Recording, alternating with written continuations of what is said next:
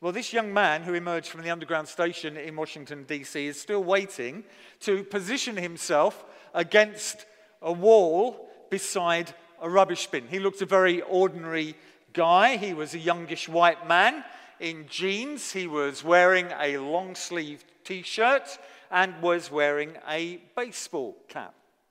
From a small case, he removed a violin Placing the open case at his feet, he shrewdly threw in a few dollars and some pocket change as seed money, and he began to play.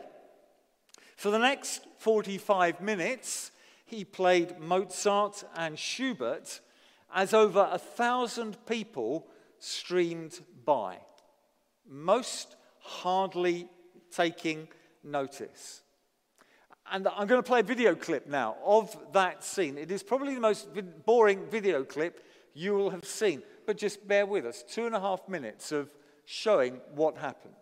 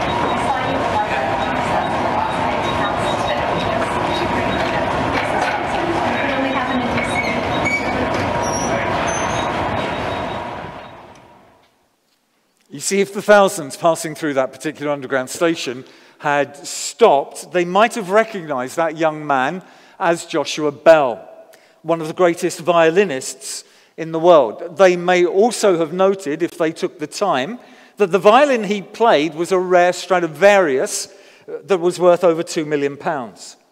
You see, just three days earlier, Joshua Bell had sold out the Boston Symphony Hall with ordinary seats selling at extraordinary prices. But in the subway, Bell garnered about $25 from 27 people who stopped long enough to give a donation. It was all part of a project that was arranged by the Washington Post newspaper, and they called it an experiment in context, perception, and priorities as well as an unblinking assessment of public taste. In a banal setting, at an inconvenient time, would beauty transcend? Well, the answer clearly was no. People were too busy or too preoccupied to notice the genius and the beauty that was before them. Now, we're in the last of a brief series that we've called Treasure Hunters, and we've recognized that we are all wired in such a way that we're always on the lookout. We're always running after things or people who we will value above everything or anyone else. In the words of Jesus, where your treasure is, there your heart will be also. And therefore, we've been asking well, if that's the case, if what Jesus says is true, that we're going to be going towards that which we treasure most, the question we're asking is well, what is it that shapes your behavior and motivates your living and dominates your dreams and controls your thinking? Because if Jesus Christ is not your treasure, then something else most surely will be. And as we've said over these last weeks, he is either, Jesus is either Lord of all, or he's not Lord at all. He either has control of your heart, your emotions, your thoughts, your will, or something else does. And the reality is that we are faced with so many treasures that are competing for our attention, that want us to make them in our pri- the primary place of our lives. And we can be so easily, so subtly, so unthinkingly seduced away from the Savior who should be our first love. We can so easily buy into the lies that are pumped out through advertising. Follow this. Your dreams will be answered if you go after this. We can so easily give in to the pressure of our peers who tell us, come with us, do this, do that, get this, smoke that, and you'll be happy. We can so easily miss out on real treasure. So, what can we do? How do we see through these things? How can we face the pressures of the world? How can we discern the difference between worthless dross and genuine treasure? Well, last week we identified that there were some serious problems with the fake treasure that this world tries to divert us with. You see, it can disappear, it can disappoint, it can disable. Those were our three points from last Sunday evening service. And we need to be discerning to see through the lies of those treasures that are competing for our attention. But not only, not only do we need to identify the fake treasures that will lead our hearts away from Christ, we also need to see the worth and value of Christ Himself so that our hearts are drawn to Him, so that our lifelong passion and motivation will be to know Him better, to follow Him more closely, to enjoy Him more fully. Now, this is no easy task. It's not because Christ is less than worthy. It's not because he will disappoint quite the contrary. But because we live in a material world where the emphasis is upon the immediate, you see, I want to see it, I want to touch it, I want to have it now. That's why actually so many younger people, and there are many of you here in this service, find it so hard to appreciate the worth and the wonder of having their hearts captivated by Christ. You see, he, he doesn't seem to offer the same immediate payback that the things of this world promise. You know, today, think about what's before you freedom from parents, growing financial opportunities, relationships, careers, possessions, a social life. You see, the horizon for so many of you is quickly broadening. The possibilities seem endless. And the pull of what this world can offer, its treasures, can seem so strong. And it would be so easy to miss the treasure that is Christ as you rush by. It would be so easy to be like the commuters there in Washington, D.C., rushing past, following their treasures, but missing out on something that was of sublime value. So let's take time out to grasp what makes Jesus Christ so special, so worthy, so precious. Indeed, can I suggest to you that these actually could be the most important minutes you could ever spend? Now, I suppose I could spend the rest of this message going through the whole teaching of the Bible, explaining the, how the wonder of Jesus is found on virtually every page there. Or maybe I could outline some of the great doctrines of the Christian faith that unpack this theme. I could repeat numerous Bible verses. I could talk about the names and the titles that Jesus has. And all of these approaches would be good and they would be beneficial. And it would take a sermon that would last many, many, many hours. So instead, let's take a look at it in another way. Let's turn this whole question on its head. Let me ask you a question. What is it that makes treasure treasure?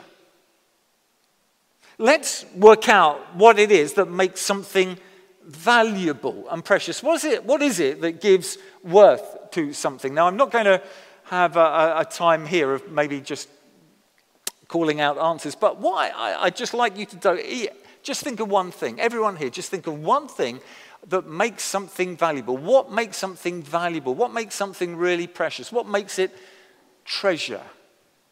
You know, think of something you have. You say, that, that's great, that's beautiful, or, or, or something that you're aware of. But what is it that actually makes it so precious, that makes it treasure? You see, I want to suggest that there are six qualities. There probably could be many more. But I just want to bring before you six qualities that make treasure treasure.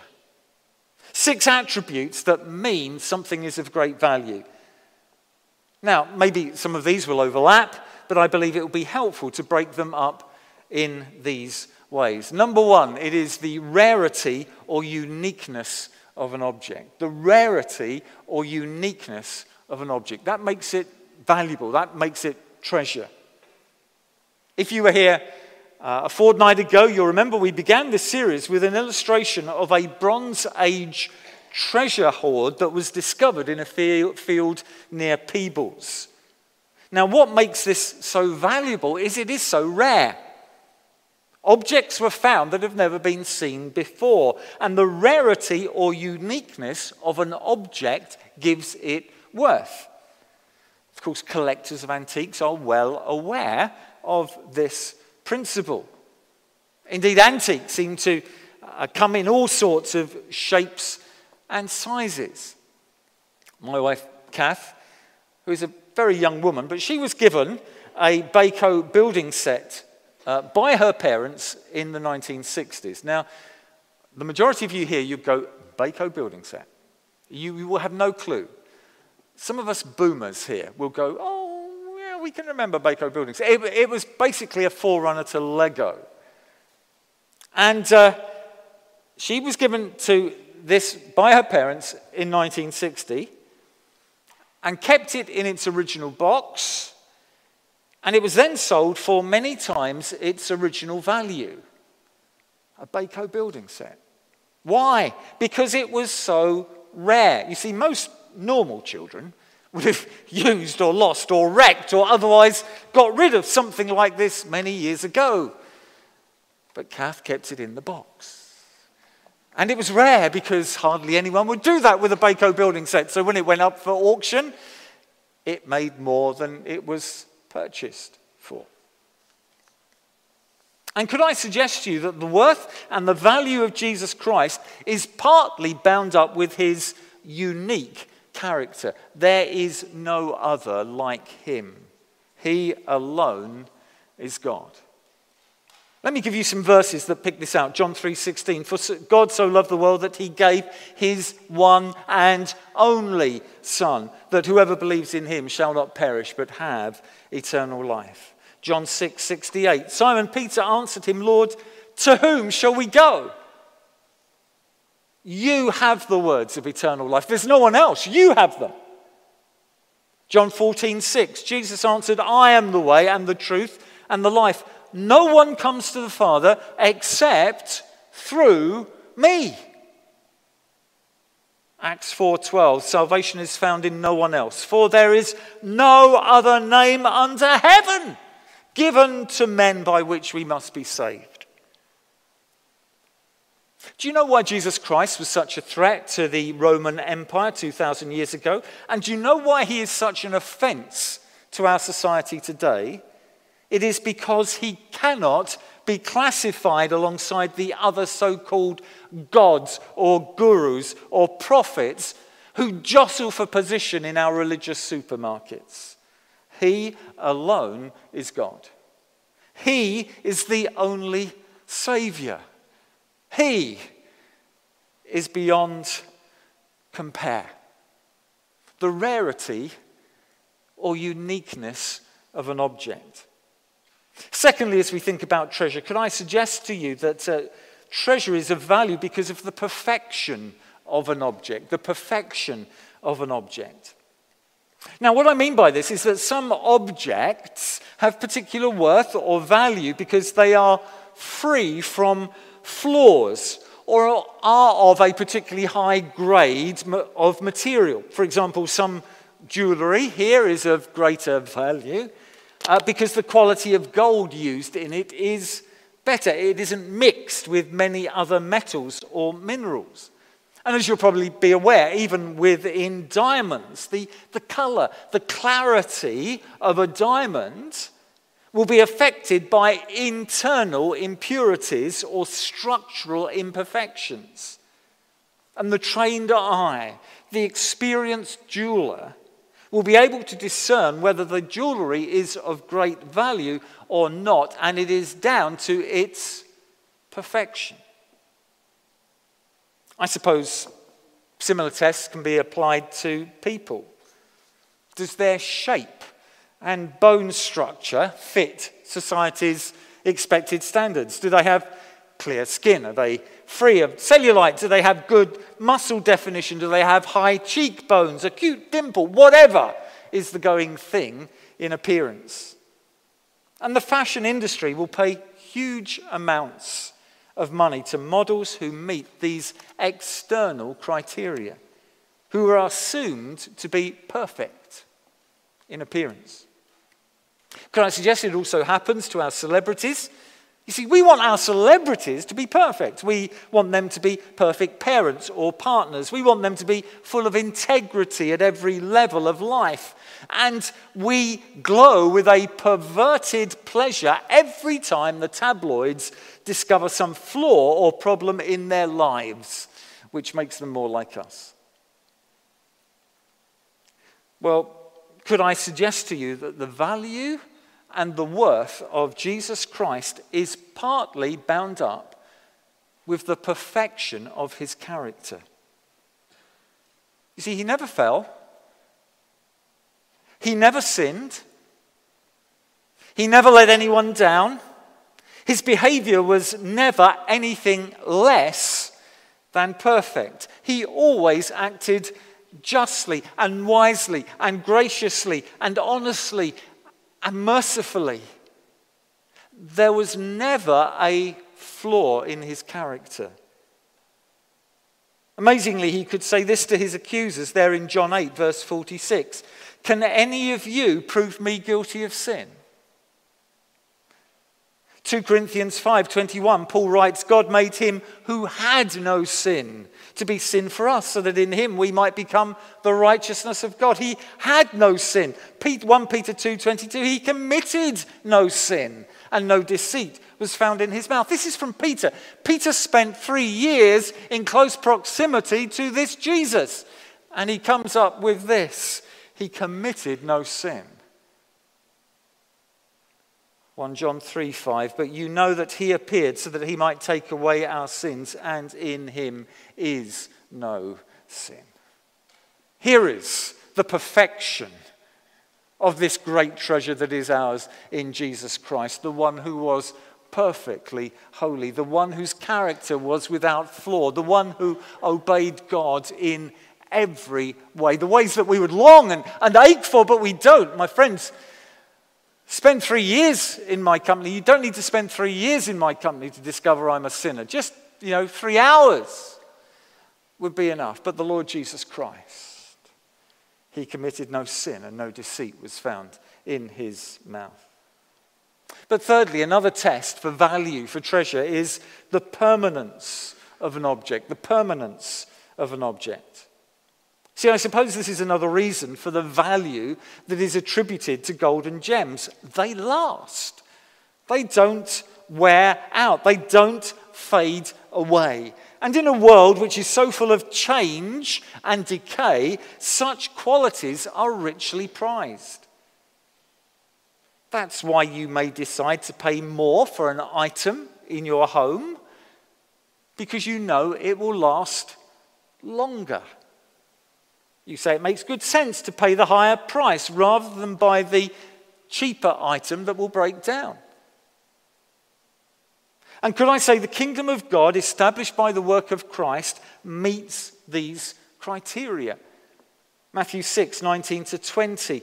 Do not store up for yourselves treasures on earth. We looked at this last week, where moth and rust destroy and where thieves break in and steal. But store up for yourselves treasures in heaven, where moth and rust do not destroy and where thieves do not break in and steal.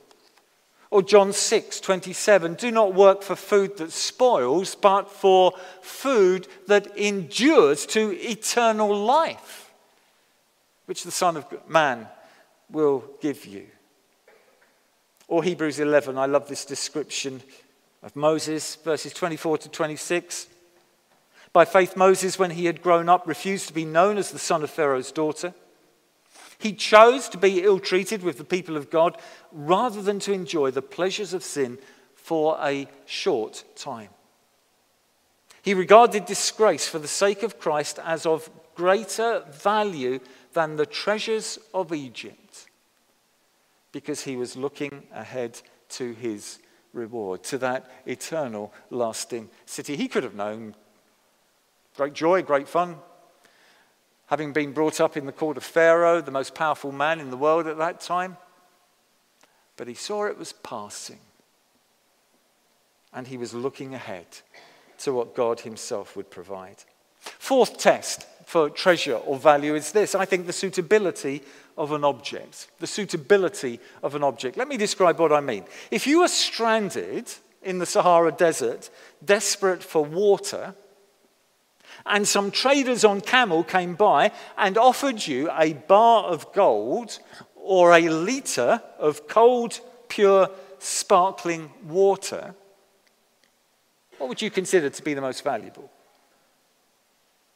Or if you were on a sinking ship, what would you valuable most? The beautiful furnishings and Wedgwood place settings, or a seat on the lifeboat if it is if the ship is sinking? Well, the obvious answers are obvious. You value most highly that which meets your needs. And the application to Jesus Christ is so obvious. Your greatest need, far beyond that of food or clothing or health or shelter, is to be right with God. It is to be forgiven your sins. It is to be delivered from the divine anger that you and I so richly deserve. You need someone to take your place. You need someone who can provide you, give to you their perfect righteousness. You need someone who can bring you into friendship with God. And there is only one who fits the bill, and it is none other than Jesus Christ, who invites rebellious sinners to come and to be freely and graciously saved. Is there anything of greater worth or value than this? Are there any needs greater than being made right with God? Paul puts it like this as he recognizes how all the earth has to offer is rubbish in comparison to knowing Christ. Philippians 3, verses 8 to 9. He says this What is more, I consider everything a loss because of the surpassing worth of knowing Christ Jesus, my Lord, for whose sake I have lost all things. I consider them garbage that I may gain Christ and be found in him Not having a righteousness of my own that comes from the law, but that which is through faith in Christ, the righteousness that comes from God and is on the basis of faith. Paul says, That's what I value. I can't do it, but there's one who has done it for me. The suitability of an object. Fifthly, I think also the possibilities of an object give it great value. The possibilities of an object. I was um, trying to think through what makes the lottery so attractive to so many. Some of you may well remember the story of Angela Kelly from East Kilbride, who won £35,425,411 and 80p. Her first shopping trip after winning was in the company of the Camelot representatives who helped her find a suitable outfit for her press conference. Ms. Kelly said she was taken into shops that she would never have considered entering before her win. She said, I would just walk by and look in the window. I would never go in because I knew I couldn't even afford a scarf from there. Now, that amount of money that she won goes far beyond what Angela Kelly needed. It opened doors that had previously been closed to her. In other words, there is great value, there is great worth to something that enables you to do what you could not previously do, something that provides you with unthought of possibilities. And with Christ, there's not only the meeting of our greatest needs, there's also the opening up of the greatest possibilities. Jesus not only deals with our sins, he actually provides us with a new nature, with a new peace, with a new purpose, with a new confidence, with a, a new reason for living, with a solid certainty of heaven. Ordinary people like us can stride out into the world doing things that God Himself has arranged in advance for us to do. Ephesians 2, verse 10 For we are God's handiwork, created in Christ Jesus to do good works, which God prepared in advance for us to do. The possibilities of an object. But finally, the sixth heading I want to suggest to you for the value of something is the intrinsic value of an object. Now, what I mean here is that some objects are in and of themselves of great worth. There is something about them that, that resonates with us. It can be very difficult to describe, but instinctively, we know the greatness of what is before us. For example, if we were all to climb a mountain on a Sunday, sunny evening and watch the sun set over the, a mountain range with its audacious reds and purples and oranges, we'd all go, wow, that's incredible. There would be something about it that just strikes a chord within us of wonder and delight. Now, you might well say you can't put a value on sunsets. You don't find them for auction on eBay. But my point here is that there are certain things which are, in and of themselves, beautiful and worthy. It might be a painting, a statue, a symphony, a book, a play, and so on, and so on. But it is something that has within itself a worth that we all recognize. And I want to suggest to you that there is a worth and a value and a beauty to Jesus Christ simply and purely for who he is. Peter writes this 1 Peter 2, verses 4 to 7. But as you come to him, this is Jesus, the living stone, rejected by humans, but chosen by God and precious to him. Get that? Chosen by God and precious to Him. You also, like living stones, are being built into a spiritual house to be a holy priesthood, offering spiritual sacrifices acceptable to God through Jesus Christ. For in Scripture it says, See, I lay a, a stone in Zion, a chosen and precious cornerstone. And the one who trusts in him will never be put to shame. Now, to you who believe this stone is precious. You see, the living stone being described here is Christ. And he is first described as precious to God. precious to God. Now, think of that. It, it means that Almighty God, with infinite knowledge and infinite wisdom and infinite discernment, sees and savors what is infinitely valuable and beautiful. The one true living God values Jesus Christ as precious. Or to put it another way, he treasures Christ. And if God sees Christ as infinitely worthy, then so should we. Which is actually precisely the point that Peter goes on to make. Now, to you who believe, this stone is precious. So, what are you going to run after? You see, you are going to run after something. You, are, you do have a treasure that directs your attention. So, so, what are you going to go after? You see, it's how we are wired. We are treasure hunters. But you might as well pursue that which is most precious and not be sidetracked by the things of lesser worth.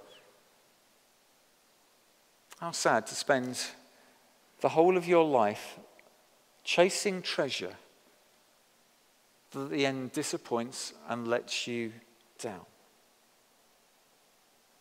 And re- really, when we have stopped amidst all the rush and all the pressures and all the lies of this world, and when we have considered Christ, there is no contest as to the treasure that should dominate. Our joy and passion and goal should be in going hard after Christ. We shouldn't let the fake treasures of this world seduce us from the one who is most, the one who most fully and completely satisfies, the one who is most worthy. In Matthew 13, verses 44 to 46,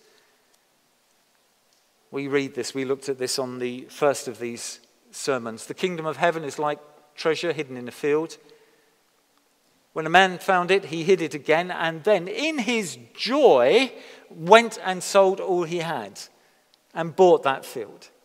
Again, the kingdom of heaven is like a merchant looking for fine pearls. When he found one of great value, he went away and sold everything he had and bought it.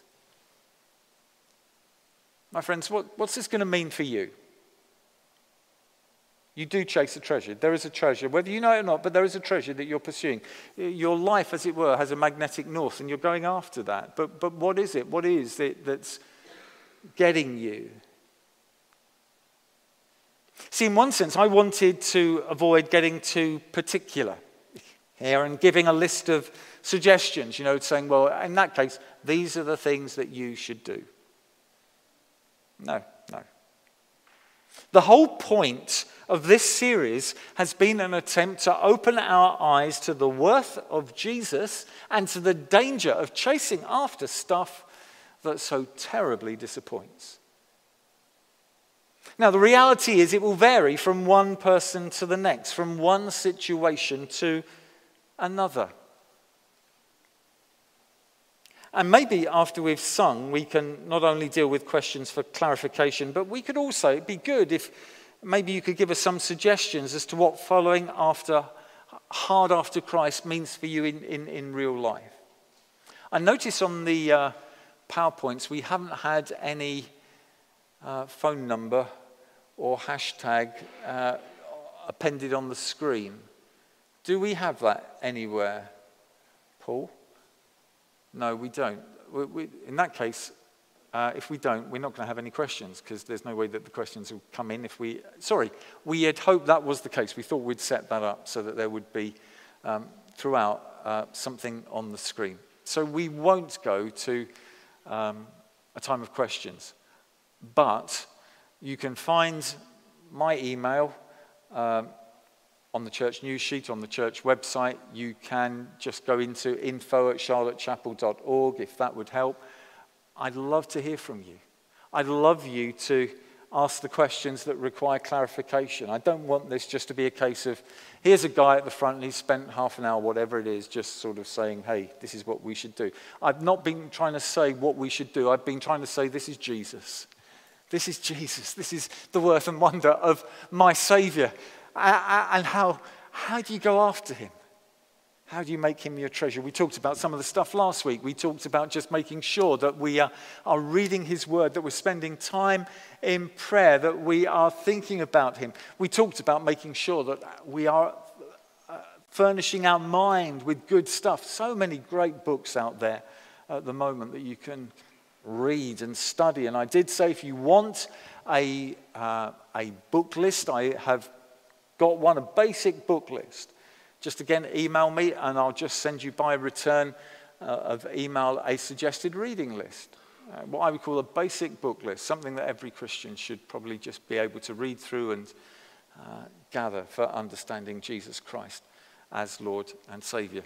So my apologies. We'd hope we would do a Q&A, but there's very I don't think we'll do a Q&A with open questions from the floor. That just might be uh, a bit problematic. It, it, probably would have been better if we could have done, uh, done it in the way intended. So I'm going to pray, then the band's going to come up, and we're going to finish by singing our closing song. Okay, let me pray. Father, we thank you so much for your mercies. We thank you above all for the Lord Jesus Christ and for what he has done for us. We thank you that indeed he is the treasure we thank you that He is the pearl of greatest price, and we thank you that in finding Jesus and following hard after Him, it is no hardship.